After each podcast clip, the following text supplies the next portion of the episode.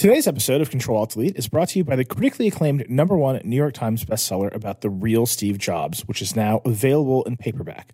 Becoming Steve Jobs, the evolution of a reckless upstart into a visionary leader, is a fresh, in depth portrait of the greatest visionary of his generation, and now features a new foreword by serial entrepreneur and venture capitalist Marc Andreessen, as well as an afterword by Rick Tetzeli and Brent Schlender.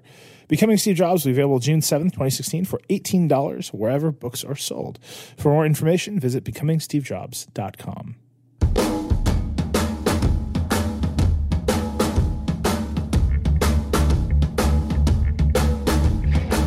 Hello, and welcome to Control Alt Delete, a differentially private podcast using randomized noise, which came from an idea from Aaron McCarty on Twitter.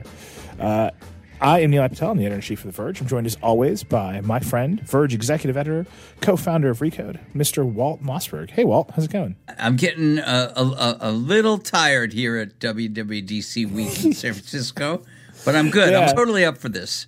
Yeah, it's You know, time. I mean, I we've say? been you, you and Dieter have like just been there the whole time. It's been it's been really And- something. and- I I, lo- I took off. You took off, leaving me and Dieter and Lauren Good here and to go through many meetings and but you you before you took off we did yet another podcast about this the Vergecast so which Yeah. had many voices including Jon Fortt from CNBC so that was cool Yeah, so listen to that one. So I think we should focus a little bit. So Walt, we I was joking as we were walking out of WWDC, which um, hopefully, if you're listening to this podcast, you are aware that, that Apple's WWDC happened on Monday, uh, and they. Uh, took to the stage. They said, "This is uh, a big deal for us. We've got four platforms. We're the only company that's got four platforms, industry leading in every category."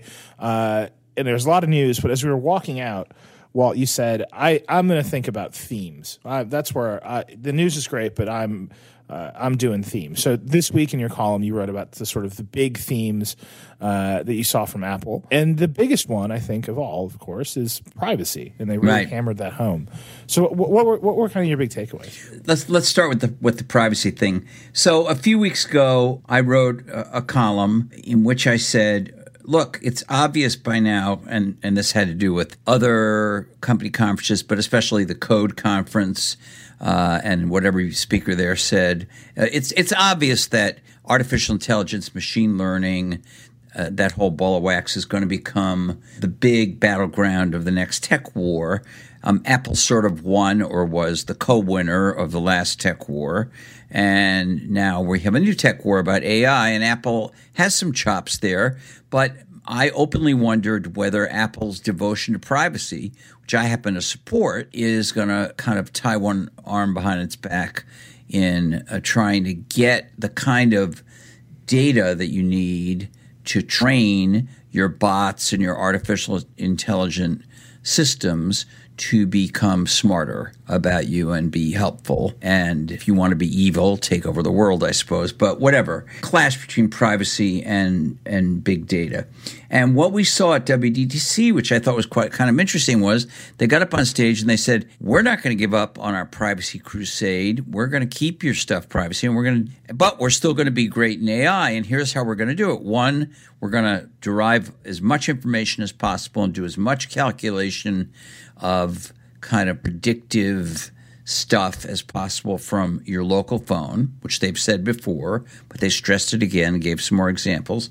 But two, this was the surprising thing, they said, we're going to use this thing called differential privacy, which, and I immediately thought, I mean, you, you and I and Lauren and Dieter were live blogging, and we, I don't know what you thought, but I immediately thought, this is a made up phony marketing term. What the hell is differential privacy? You know, And they put up a guy. They're like, "We found an academic. We brought him in. He says it's real, and we're great." Professor somebody, right? He says it's great.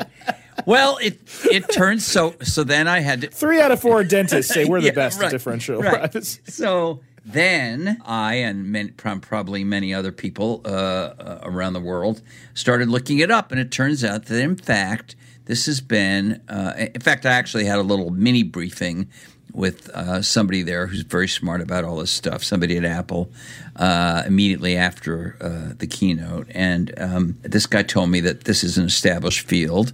But I checked anyway, and indeed, it is an established field. And for decades, people have been writing academic papers about it. There have been some uses of it uh, in the wild. Um, ironically, one of the biggest experts on it is a person at Microsoft. Google has dabbled in it apparently some. And what it is, uh, uh, to be as simple and clean as I can be, and, and I apologize that this is grossly oversimplified, is you take the data that you have locally, mm-hmm. you doctor it in a way that makes it impossible to trace any of it back to an individual, even by like comparing similar sets of data and seeing what the differences are. There's all kinds of tricky ways, you know, to crack anonymous data, which has been the thing that companies have been telling us for years will protect us. Oh, we're, we're only using anonymous aggregate data. Well, it turns out there are clever ways if you have enough additional data sets to say, I've compared these and I now know exactly how much Nilay earns or whatever. Right. I think the most famous example is uh, Netflix released Right. a bunch of anonymous ranking data, and they cross-referenced it with IMDb and figured out who people were. That's exactly Um, right. and, that that's just a problem. and some uh, somebody else in some other experience figured out, you know, like private details of the, I think it was the president or something. Anyway, using the same idea. So. Differential data, uh, I mean, differential privacy you, takes this data set, this local data set, and injects what they call noise into it. That is kind of um, fake, random data into the real data so that you really can't unjumble it. You really can't compare it to a different data set and and draw those conclusions. And it takes all these many many millions of these local phone or local computer iPad, whatever device data sets that have been randomized by the way on the device before they ever go to the server with this noise puts them all up to the server. And then the server combines them all, and through some algorithms, it says, okay, we know there's a lot of junk data in here, but we also know there's a lot of real data. And if you get enough of this, you get what they call a slight, t- uh, what was the word? Slight tilt or. You get you get a Yeah. slight indication from the data of what the trends are, what the right answers might be that they should build into their AI. And the example they gave was, for instance, we, like everybody, want to have in our predictive dictionaries that we use for typing new slang words that haven't been used before that we don't know about. And so, even though this data has been randomized with this noise, it will actually point us toward new words. Because if there's so much of this data and these if the word pops up enough we'll know that that's now become a trending new word and we'll put it in the dictionary. That was one of the examples they gave. And in fact they are limiting this differential privacy uh, uh, cloud server data collection to a limited number of things, including things like dictionary suggestions and search uh, suggestions uh, to start. Maybe they'll do more later. So that's the thing, right? Like they're built this new engine, but then the question is: Is the new engine as pow- you know? Google isn't doing all this hashing and muxing and noise injecting. The question is: Is their stuff going to be as good? That's- that's And right. If they're and if they're limited, if they're they're self limiting where they can put it, are they going to fall behind in all these other places? Exactly. And I think exactly. That that is the question. I could without using it. There's no way. There's no way to tell. But it's it is it is as you predicted. They they they came out with a twist on how to do AI, um, but they didn't hit it as hard as everybody else has been hitting it, uh, and they certainly didn't hit it in the same way. Right? I mean, No, they didn't. They did not say, and it's ironic, right? Because Siri almost is a synonym for AI in people's minds, voice-controlled AI, and mm-hmm. and they own Siri, and they've and they've had Siri active in their devices since 2011. But it's not like they came. I I kind of expected them to come roaring out. I think many people did, and say, hey, you know, we've done these big new things with Siri. We have these big new plans. They did, of course, put it on the Mac, and that is an important thing. But you know, Microsoft has put Cortana on computers yeah. since. I mean, their demo of Siri on the Mac was they was it Federighi? He he was like, find me all the files that somebody sent me, which is Right. great. You know, it's like you can do that with a Finder now. Now you're just talking to it. They didn't they didn't level up Siri's capability set. What they did was they moved it to the Mac and said now it's open and developers can talk to it, and that's great. that now it's open and developers can talk to it, which by the way is limited. There's only certain kinds of uh, third party apps you can integrate with it. But nevertheless, I think that is a big step forward. But I, I agree. I take your point, uh, which is they did not make it front and center the way that Google did at I/O. Uh, or Facebook did, uh, or Microsoft did, frankly, with bots. Um, so, uh, you know, there, and, and, and that was one of my themes uh, also. Uh, so, first we had privacy and AI. The other theme is Apple's still about the hardware. They really are about the Yeah. hardware. And the software is in service to the hardware. And this is a little bit counter to the to the stress they've been putting on income from services or them becoming a service company, which is not a lie. It's true. There are more and more things for which you can pay Apple, and people do pay Apple on a recurring basis. So they have a services business. But, you know, this was WWDC where they announced all new improvements to all their platforms, and yet it was really all about in service to the hardware. And in the case of Siri, Siri works differently on each of their platforms.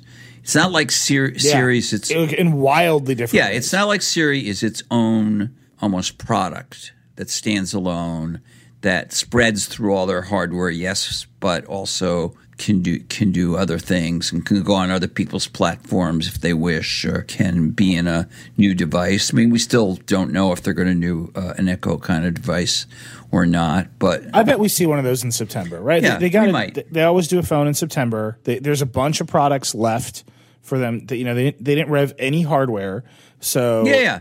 No, no, it, know, it, the, it, the could MacBook. Pro is old in the tooth. There's a new watch due. I bet at that event, you know, if there, assuming that there's a September event, which I think is generally a good assumption, you'll see a bunch of a bunch of stuff, and, and that's where the That- this if there's a Siri box, they'll, they'll put. That's right. They could put out a Siri box, but clearly this was them presenting to their developers and some journalists and others their software and mil- millions of Verge readers. and millions of Verge readers their uh, their software roadmap, and they did not make Siri a big front and center thing. And partly it's because, as we said a minute ago, it's different in different things. It's on the Apple TV, and you might say, well, it, I mean, yeah, the big Siri update on the Apple TV was now you can ask it to show you comedies. Like you can do categories.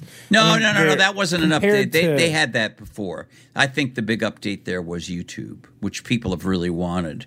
Uh, they they now. the specific search that Eddy Cue did on stage was show me 80s comedies. Yeah, no, I know. But they used to say, remember, you maybe you don't remember this, but the last time he did it, he said, "Show me all the James Bond movies." This the, the idea was that it can remember context in certain circumstances, which, by the way, it can't on the iPhone where it's mostly used. But on Apple TV, you can say the previous one was, "Show me all the James Bond's James Bond movies," and then you say, "No, only the ones with Sean Connery." Right. And you haven't said James Bond again. You just said so. It remembers you're talking about James Bond. Remembers that that subdomain of films. Now it does a sub subdomain with Sean Connery, and then you then the, the coup de grace is they say only the good ones, and because and Yeah. because they have uh, Rotten Tomatoes built in. And they arbitrarily say 70% or better is good, then it further gets reduced, and you're left with, I don't know, what were the three good ones? Gold, Goldfinger, Show me the one movie that's got a good rating on Rotten no, Tomatoes. there's there's a few, but they're all with Sean Connery. That's Yeah. true. Anyway, Yeah. My point is Siri is the highlight. They call it the Siri remote. It's the highlight feature of the Apple TV. And its capabilities in the Apple TV basically are flat, even though that it's tvOS 10.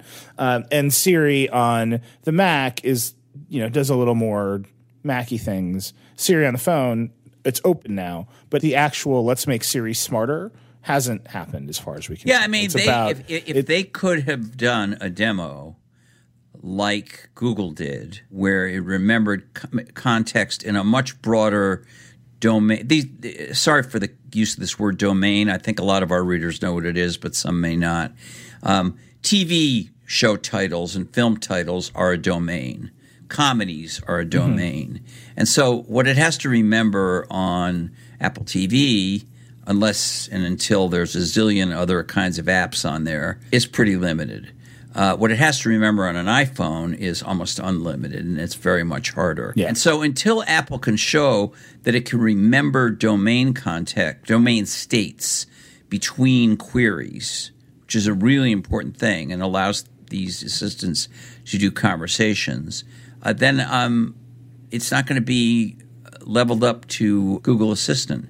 And you know, uh, I forgot the example Google used this time, but the one I always remember that was used with me, which we've discussed before, is the sheep in New Zealand. you know, uh, uh, and where you say how many sheep are there in New Zealand, gives you an answer, and they you say who's the prime minister. You don't have to say New Zealand again. That's I watched Walt do this demo live in the audience at WWDC before the event began. Siri, Siri did not get it right. It showed it showed you the prime minister of like every other Commonwealth country except for New Zealand. but it has it uh, has so- gotten it right. Yes. so let's let's talk about this hardware software service thing. What what I saw, and I, I agree with you, they still sell a lot of hardware, right? And the platform improvements generally were about improving the overall experience of you buy a phone or you buy a Mac or what have you, and the thing is a little bit better. But there was the clear implication that right now the way Apple makes money is they sell what had been up until now an ever increasing amount of hardware. Yeah. So every quarter they set a record of iPhone sales, uh, and that was their growth engine. Now that has leveled off, and the way that they're going to keep making money, and Cook has said this is, you know, there's more money to be mined out of the phone. There's services are a thing that we can do, and there's one way to slice it, which is actually the, the big story from last week, which was we're going to change the way we do app pricing and push people towards subscriptions, so that you know instead of paying once for an app, you pay every month, every year, what have you, a couple bucks. The apps get updated, Apple gets a cut of that, um, a smaller cut, but more money over time, presumably because you're paying over and over again. And then what we saw was we're going to open up Siri. So now apps can talk to Siri, which hopefully app developers talk. You know, they, they build out a rich ecosystem inside of Siri. The no, the other big one, obviously, uh, messages. There's, we're going to Oh, open huge. iMessage. There's Yeah. an iMessage app store, and you can just see them thinking, well, if this becomes a rich ecosystem, there's another whole economy on the phone that might flourish inside of iMessage.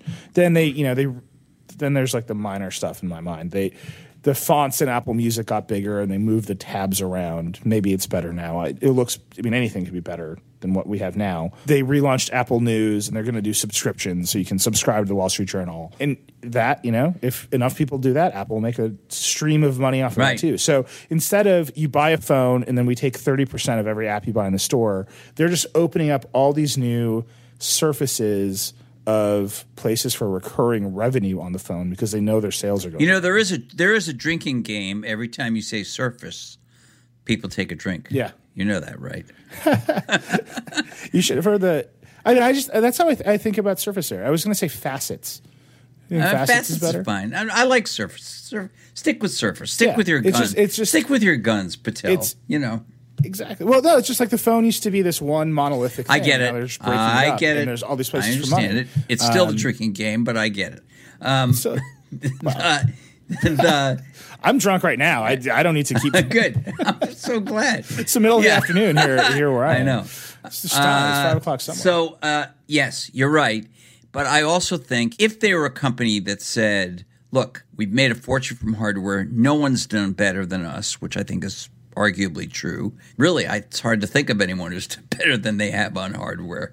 Um, uh, uh, you know, since maybe the car companies in the 50s, I don't know. And, uh, or maybe Boeing, I don't know. They, they, they, they seriously, they, they've, it's been genius. But it's kind of flattening out. We can see that.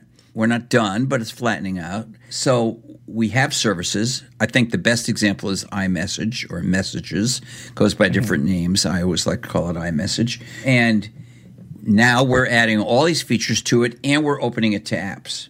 So, for instance, they mentioned Uber, they mentioned Uber and Table. There, there, are, you know, you're going to be able to. I'm going to be able to text you entire videos that instead of a link will actually play right there. And not only will they play there, but you'll be able to drag them into other other apps on on the device. Uh, so it's very advanced for particularly for a U.S. based uh, messaging app. I mean, some of the Asian ones use some of these things, but it you know it has a lot yeah. of potentials, a lot of money to be made there, and yet. Contrary to what people like you and I thought they might do, they did not uh, move it to Android. And if they thought okay, hardware is going flat. Our business ought to be services, or at least we ought to be increasing the services part of it. The logical move would have been to move it to Android.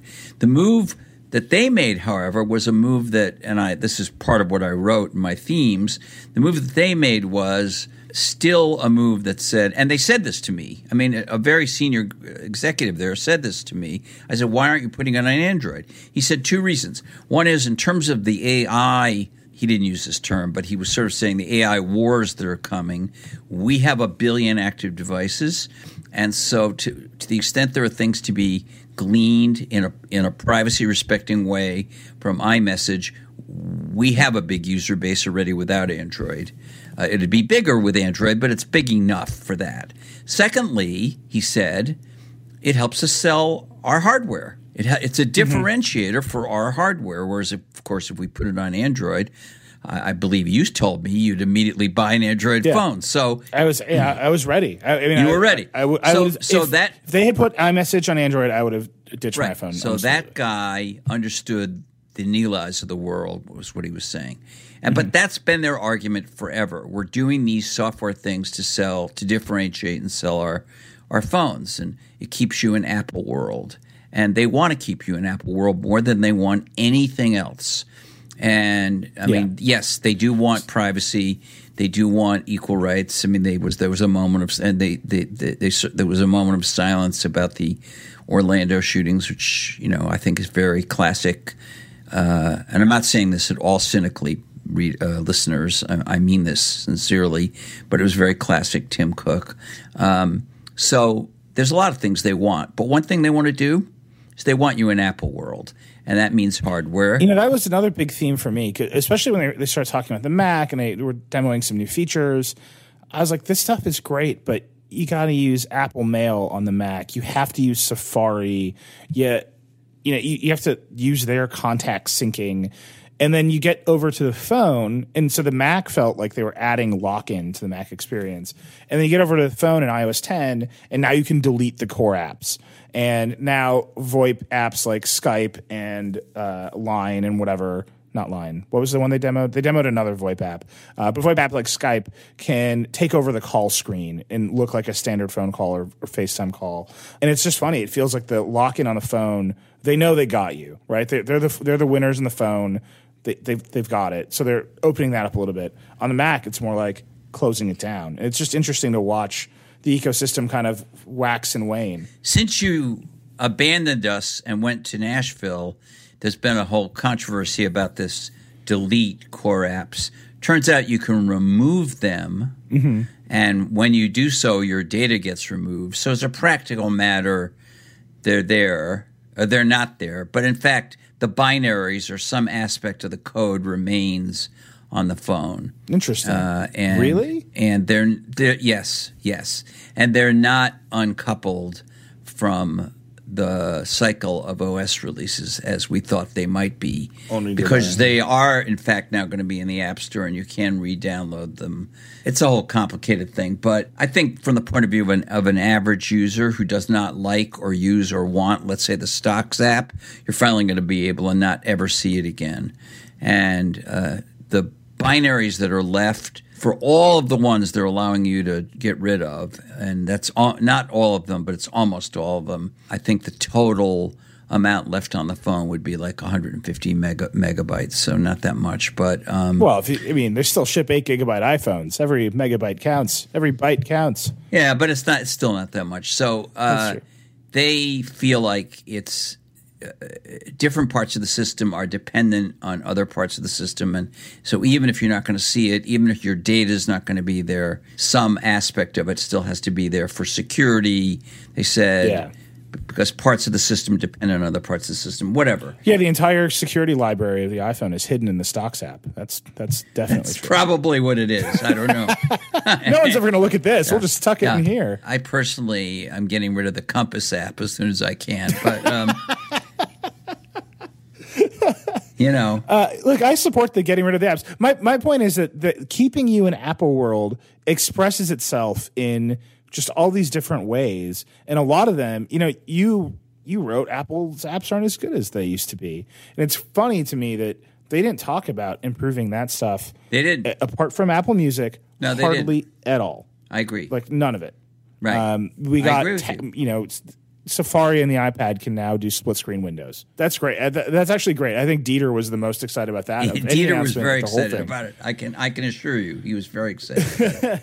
But the, the the core pieces of it, you know, they, they didn't talk about it a lot. They they made some big announcements, some big feature stuff. That again, the services on the iPhone is the big push to get more money out of it. But you know, Tim Cook called iOS 10 the mother of all releases. They are a vertically integrated hardware software company, which is why they have done so well uh, uh, over uh, the last 15 years. Uh, but it's also why they need to, and they feel in their bones that they express their software through their hardware. Now, I would, I don't think there's any reason. That doesn't mean you can't make mail, you know, not screw up and have better search and do better on Gmail. But they didn't. They're they're just it's very much focused on hard on on hardware. Um, for instance, you can now unlock your computer with your watch, but the computer has to be a Mac and the watch has to be an Apple Watch. Now, they would tell you, I'm quite sure, that it has to do with security. Right. In fact, they did tell me that. It has to do with security. You know, the way they design the Apple Watch, uh, the Apple Watch knows whether it's on your wrist or not. When it's on your wrist, you have put in a password.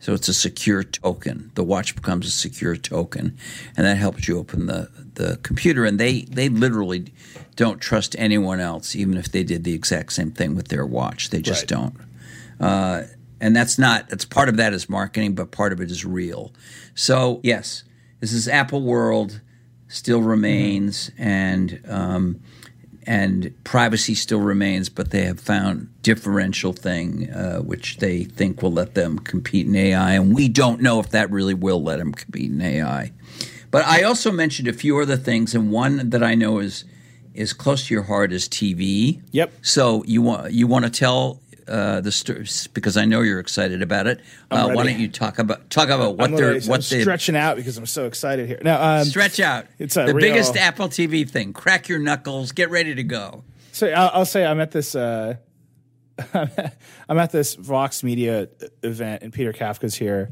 uh, and he he's like, "Man, you just love writing about TV," and I was like, "Yes, for some reason, that's where my heart Yeah. is."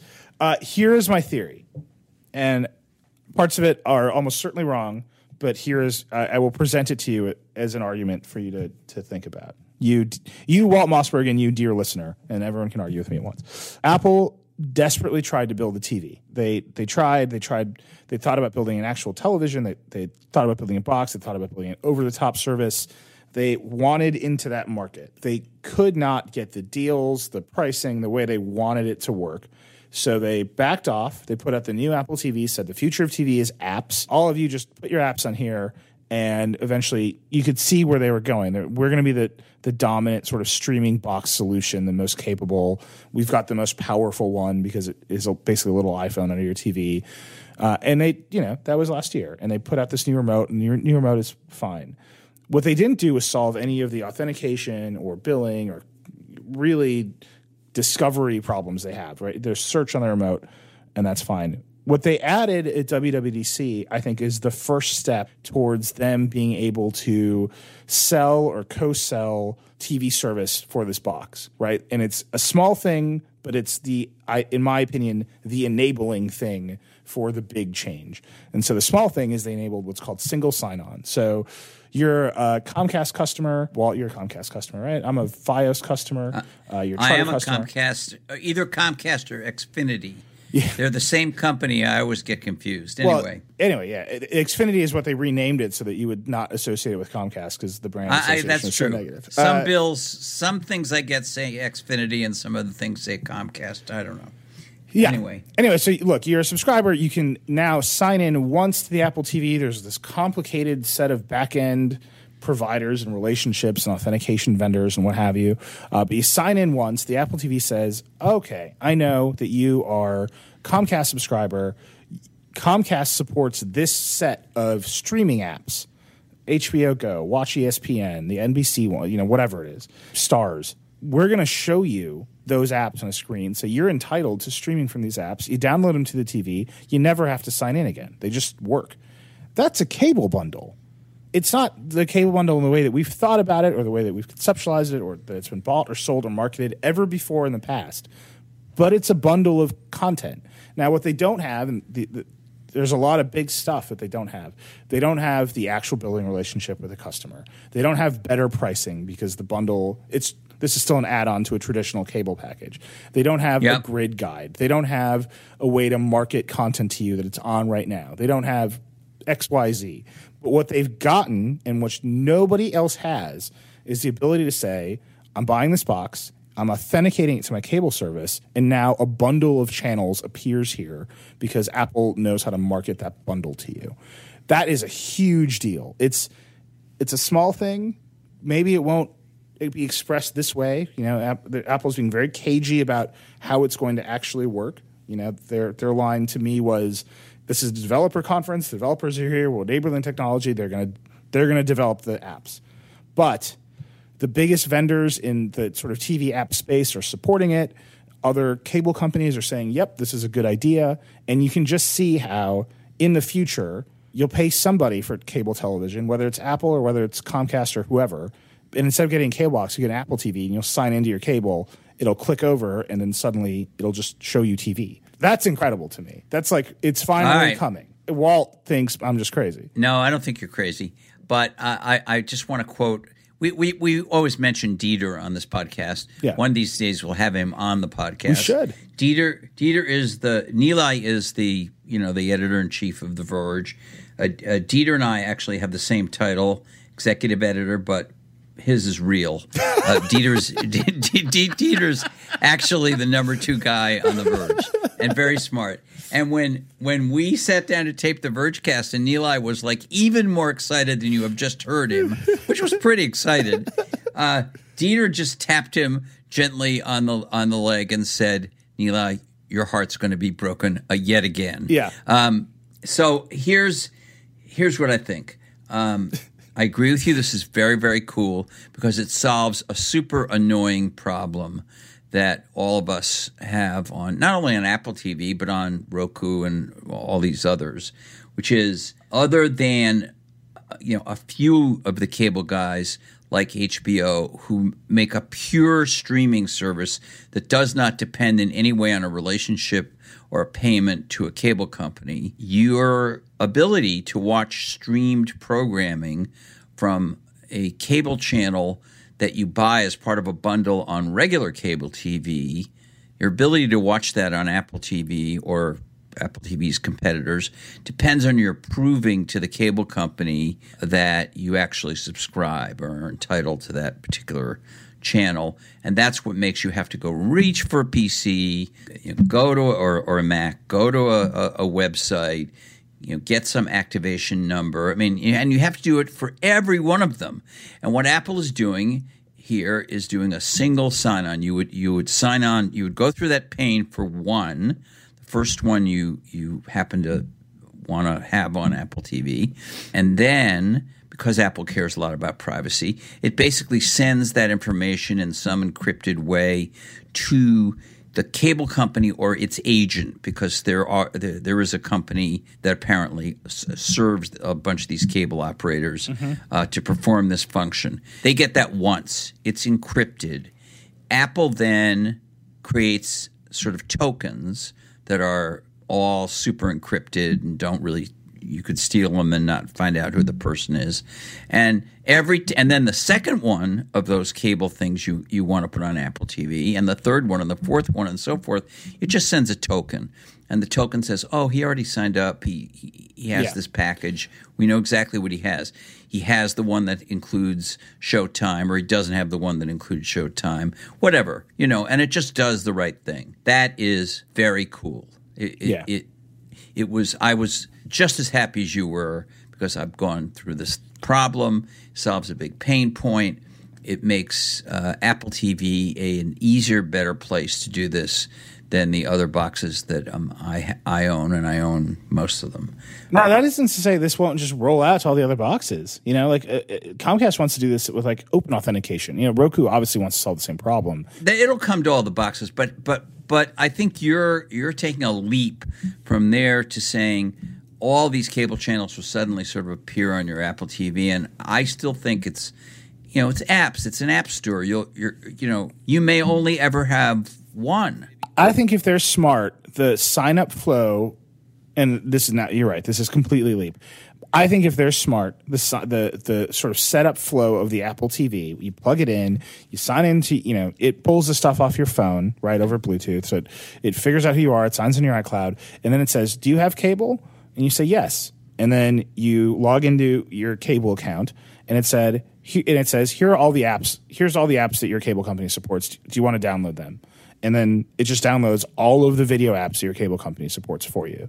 That to me is it's again, it sounds so small, but it it is so powerful in terms of now the value of the Apple TV is automatic to you. You don't have to dig around in the App Store. You don't have to know that TV everywhere is a thing that exists. You just know that suddenly there's an ABC, an ESPN, an NBC, a comedy, whatever app. They're all just there. They look. They the future of TV actually is apps because they, they look like channels and they're just on that screen. You can search them all with Siri, and you're off and running. And I think that is and they're you know right next to Netflix, Hulu, whatever other streaming apps, YouTube. You can you know like you were saying, searching YouTube is a massive thing. All of a sudden, all of this stuff appears in the same plane in the same zone. That is actually the dream, right? That you're going to mix TV and internet content, and it's all first class citizens. Now it's just single sign on. They actually have to do all this stuff, but no one else has been able to do it. No one else has the install base of the Apple TV uh, except for Roku. But I, I think they, they, to me, they're actually like different products, and the the ambitions for the products are totally different. So it's a small thing, but I think it's a big thing. But it could lead to a big thing. What you say could happen, certainly. I just don't think we got any indication of it there. That's all. And yeah. uh, but but it, I'd love I'd love for that to happen. I mean, yeah. we did. They are. We should point out they are taking on Sling, which is not a new thing. Or it's a relatively new thing, but I mean, it's not like new to them. New, they were announcing like they were announcing something brand new, and, and Sling is like a mini bundle of right. a bunch of stuff, um, and that will now be that will now be appified on Apple TV. We got to take a quick break. Let me read this ad, and then let's come back. and We should talk about. I'm assuming the watch. Okay. All right. This episode of Control Alt Delete is also brought to you by Eero. Our homes are coming online speakers, thermostats, light bulbs, front door locks, security cameras, washers, dryers, and everything in between. Increasingly, services like Netflix, Hulu, and Spotify are where we turn for home entertainment, and Wi Fi is the foundation of it all. Outside the smartphone is probably the technology we depend on most, the core utility of the 21st century home. But despite its importance, Wi Fi is broken. Imagine if your electricity didn't reach certain parts of the house or was intermittent in others. That'd be ridiculous, but it's the status quo for Wi Fi, with dead zones and buffering afflicting far too many of us. We've become inured to it and accepted bad Wi Fi is right, is just the way things are. Eero was designed to change all this. The company manufactures a single device, a small, elegant box about the size of an Apple TV. With the help of a dead simple app, you put Eeros throughout your home. The first ones replace your existing router and is Ethernet wired to your cable or DSL modem, and additional Eeros just need power from a standard outlet. They connect wirelessly to form a mesh network that blankets your home in fast, reliable Wi Fi. Walt reviewed Eero earlier this year and loved it. You can read that on the site, but actually, don't bother. Just for free overnight shipping, visit Eero.com slash Walt and check out. Select overnight shipping and then enter code WALT, W A L T, to make shipping free. That's Eero.com slash Walt. So we're back. We're back from the money zone. And Walt, I believe, wants to talk about the watch. I do. I want to talk about the Apple Watch. The Apple Watch is uh, uh, what I wrote is um, it's arguably Apple's least successful core hardware product in decades. Mm-hmm. Uh, it, it, even though it is, by all accounts, the best-selling smartwatch in the yeah. world. Someone is going to send, send you some made up sales stats. They're they're digging them up right now. Yeah, I'm, I'm yeah. sure, but I'm pretty sure you know if you if you leave out pure fitness trackers and I mean there's all kinds of ways to slice this. It's a very low bar and they have cleared it, but it's clearly not anywhere near clearing the bar that we expect of Apple big category products. And this was Tim Tim Cook's first big, you know, entering a hardware category. I mean, he also did Apple Pay, but Apple Pay is a service. So the Apple Watch, uh, you and I both remember the enormous deal they did to introduce it, the amount of money they spent, even just on the on the facility they used to mm-hmm. uh, do the the hands on area. I mean, it was ridiculous. Supermodels, it, it was mil- millions, millions of dollars. this was a big, icons. big deal, yeah. and it turns out that I wrote a piece, God knows how long ago, saying um, there are two and a half things you do with the Apple Watch out of the 6,000 apps or whatever they have on there. Uh, one is you check your notifications and you can answer them. You can you can dictate and use canned responses and uh, do some other things. There's ways to to uh, answer them, but that's an important thing. The other one is fitness, general fitness. Yes, it has a whole workout system for people who seriously do workouts, but even if you just care about your your steps and your heartbeat and your calories and and that kind of stuff, they do. They have a ring system. It's actually very psychologically successful, and I like that. And then I forgot the other half thing, but whatever it is, it's very few things and it was I thought this was one of the most for a, for an un, relatively unimportant product in Apple's portfolio. This was an amazing example of how software serves hardware in their mind. They mm-hmm. went, they introduced essentially, I, I, called it a rescue, you called it a reboot. Uh, they did an entire drastic, dramatic, completely changed uh, user experience and operating system for the Apple Watch in a clear effort to save it and make it um, something people really want to have. And uh, it was amazing. I mean, ch- there's hardly anything on there that isn't different. Yeah, I mean, so t- to me, the Apple Watch, the main problem with the Apple Watch was that it was slow. The second yeah. problem, and and just like just kind of like unforgivably slow, I, I just I don't think people should wait around for computers, especially one that's on your wrist that's supposed to tell you the time. Like it needs right. to be fast. Second, the interface patterns were super messy, duplicative, confusing. You know, there's the there, there's like four ways to use the Apple. There's the touch screen, there's Force Touch, there's the digital crown. Digital crown is also a button, and there's a button below it. If you got used to it, it was fine, but they weren't like predictable or intuitive. And then there had been in the past the the watch face, and then glances, and then a notification shade, and then this app screen that nobody used, and basically all of that is gone now. And the main change they made was uh, Kevin Lynch came on stage. He's the guy in charge of Apple Watch. And he goes, We've made it so apps are faster. So they solved the biggest problem, or they claim to have solved the biggest problem. They sped up apps. Once you speed up apps, you don't need glances anymore. Even on the current hardware. Even on the current hardware. God knows what this is going to do the battery life, but we sped up the apps and we're going to let them refresh in the back. So if you got apps that are instant, I'm making air quotes here. If you got apps that are instant, you don't need glances. You can just open the app.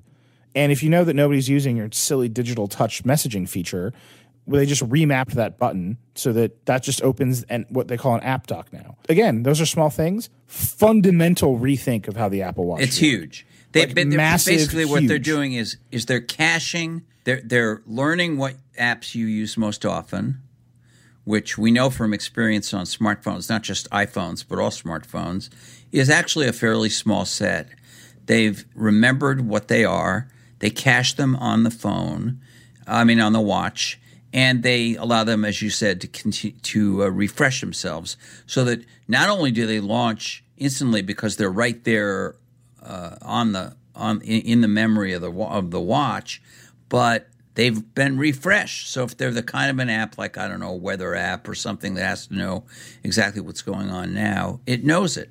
Mm-hmm. And so you're not waiting. You're not waiting for the thing to launch. You're not waiting for the thing to update itself. It's there. And that is enormous. They have basically, I would say, adopted tap and swipe instead yeah. of spin the digital crown. By the way, we did have a briefing when you were uh, on your way to your uh, uh, offsite, mm-hmm. and uh, they showed us that the digital crown still works. That that home screen, uh, which no one uses. I agree with you, no one uses. It's very hard to use.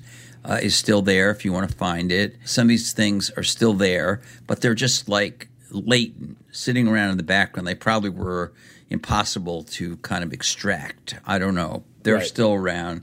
They're not the way you're going to use the watch. Right, it's this And app so, you- dock. So, so really, in a funny way, they rather than trying to invent a whole new paradigm, the watch works a lot more like the iPhone, and i- i- except of course it takes account of the fact that it's a smaller screen, and uh, and it has less, you know, it has less independence and it has less memory, but it it's I was very impressed, not because I own and wear a Apple Watch, I do, but because um, it showed that they build software to create, market, and sell high margin hardware.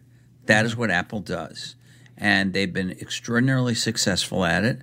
One wonders whether that era is ending and they should be pivoting to doing things like taking things like iMessage and making them available everywhere, as we already discussed.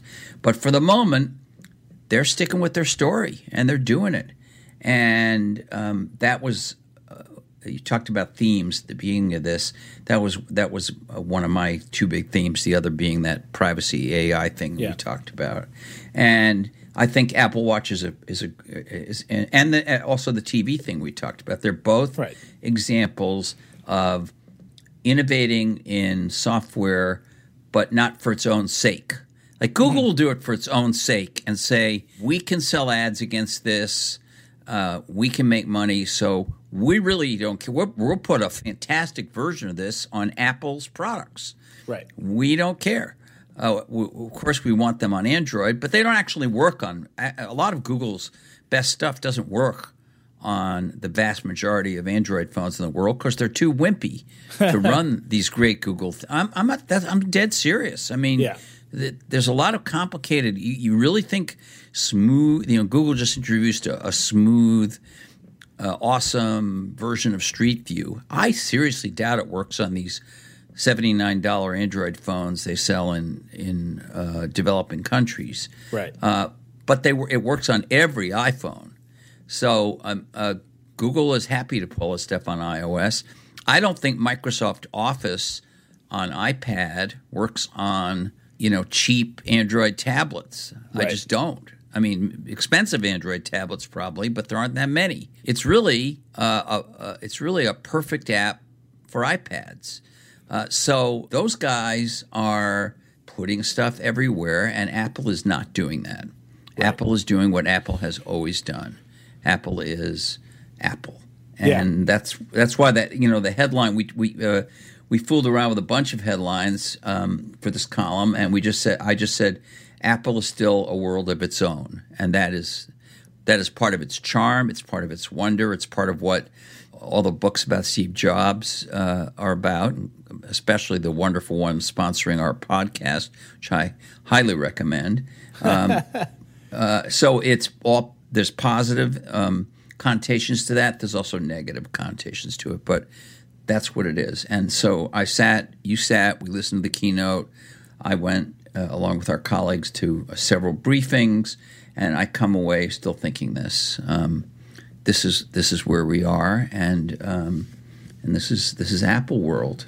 Yeah, you know, my takeaway was I, I said this on the Vergecast too, and I, think you said it just now in, in sort of a different way. But my takeaway was Apple feels intentional now and confident in a way that they haven't. It's like they put out so many products over the past year, two years. The Apple Watch, the TV, the Siri remote, 3D touch, all this stuff, and it was like, why? Why is this stuff here? and and with this set of releases they're starting to really explain here's the value that that watch can bring you right they kim cook recontextualized the watch to it's a health device not it's an everything device this is the best device for your health um, the tv right small step towards it's going to actually be a cable box uh, 3D touch, we didn't talk about this at all, but on the iPhone, they're rethinking the whole lock screen and how you unlock the phone and what 3D touch is for because Oh, there they- there are huge changes there, and and 3D Touch shows up now in play in places. It shows up before you ever unlock the phone, and it does some very interesting things. I, I, actually thought, hmm, I might start using this when I was watching watching this at one of the smaller briefings. And that's what I mean. It's just there's an intentionality now, and I think the big difference from you know we we've we've just done them all now. There was the Microsoft Week and Google Week and so have you, whatever. The big difference is everyone else is making sweeping pronouncements about the next ten years of AI and chatbots and VR or whatever. Apple's like, we made our products better. Like Yeah. fundamentally, we've made our products No, better, true. and now there's there's new effects and messages. We'll be we're going to play in this AI thing, but Yeah. we have a like to use your word, we have an intention behind it, Right. uh, and and we're going to do it. Yeah, Yeah. no, I agree with you. I think the one thing you and I disagree on, and probably we should save it for a, a, a future episode, is I actually think the Apple TV remote is fantastic. Oh my god, I think it's so wrong. I think it's fantastic. Tweet at Walt. Mossberg if you think the Apple remote is good or bad. Well, I, I yeah, but- guarantee you. but before you tweet it, I will tell you that you have to be up to date.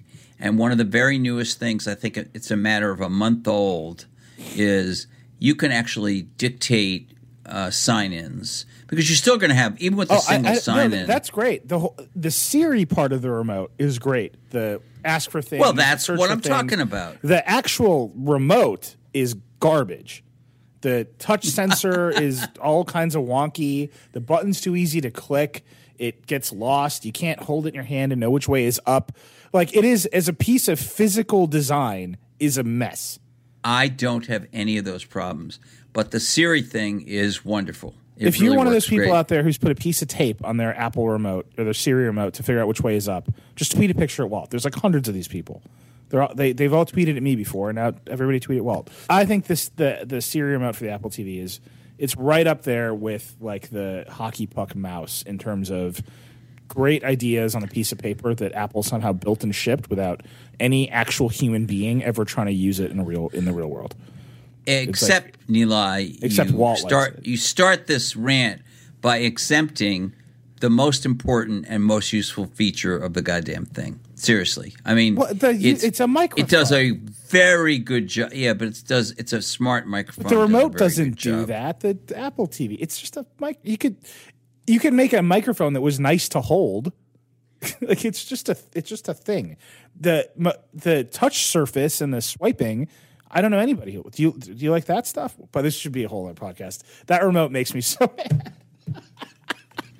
Okay, I'm sorry. I realized glad I'm like, you have- I'm like ranting about this thing. I'm glad you have feelings. Uh, you know, this is like a, it could be like a therapy session. We could play That's soft what that's music. what the podcast is. It's just it's really just therapy. In fact, I, I think we need an episode of this in which we do nothing but use the Breathe app, Oh the God. Breathe app on the Apple Watch, which, by the way, is actually there's a lot of people, there's a lot of um, experts who agree with the presenter uh, from Apple on that, Jay Blahnik, that just just deep breathing, even five minutes a day, helps a lot. Yeah. When you're using your Apple TV remote, you ought to deep breathe, and you'll be happier, guy. I'll see what I can do. I'm just going to keep using my Harmony. Anyway, so sadly, I've got to we got to wrap this one up early because I've, I've got to run. But uh, there's so much coverage of WWDC on the website, so you should just go check it out. Also, Walt was on the Vergecast, which will be out tomorrow. So check out Walt and Jon Fortt and Lauren Goode and Dieter on the Vergecast.